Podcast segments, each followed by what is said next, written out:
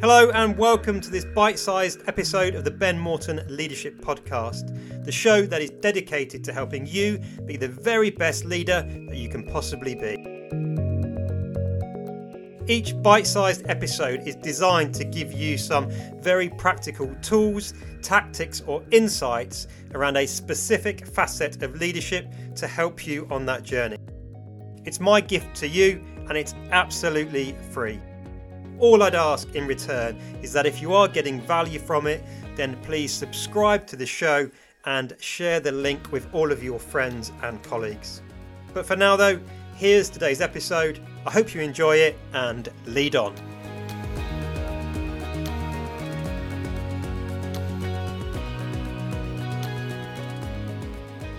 I'm looking at a very common leadership cliche that we've all heard countless times that may not be 100% accurate. People don't leave bad organisations, they leave bad managers. It's a phrase that we've all read thousands of times on LinkedIn and probably sat there nodding in agreement. But what if it wasn't wholly accurate?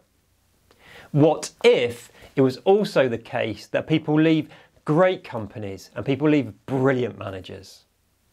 The reality is, there won't always be a role to promote our very best people into within our organisation or our team. And this presents us leaders with a choice. We can be a hoarder of talent or a developer of people, but we can't be both.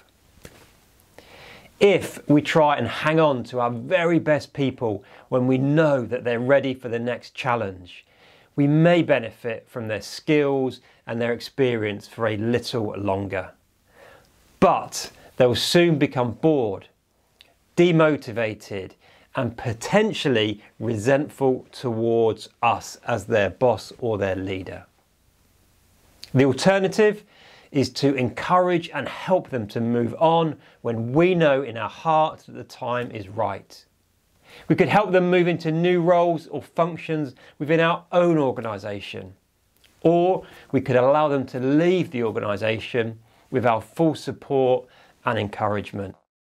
In taking this approach, the latter approach, we build the reputation of someone who develops people and gives them the wings to fly.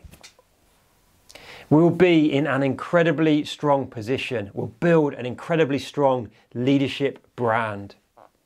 And as a result, great people will be queuing up at our door to join our team, excited by the prospect of working in a high performing, growth orientated environment. There's a long term benefit here as well. We may well find that having given someone the wings to fly, to fly the proverbial nest, they come back to us many years down the line. And again, they may rejoin our team where we are right now. Or they may come and work for us in another organisation when and if we've moved on. Either way, it's a win win situation. So, which option will you choose? Are you going to be a hoarder of talent or a developer of talent? Someone who gives them the wings to fly, knowing that one day your best people will come back. That's it, folks. And do remember to subscribe to my channel. Take care and lead on.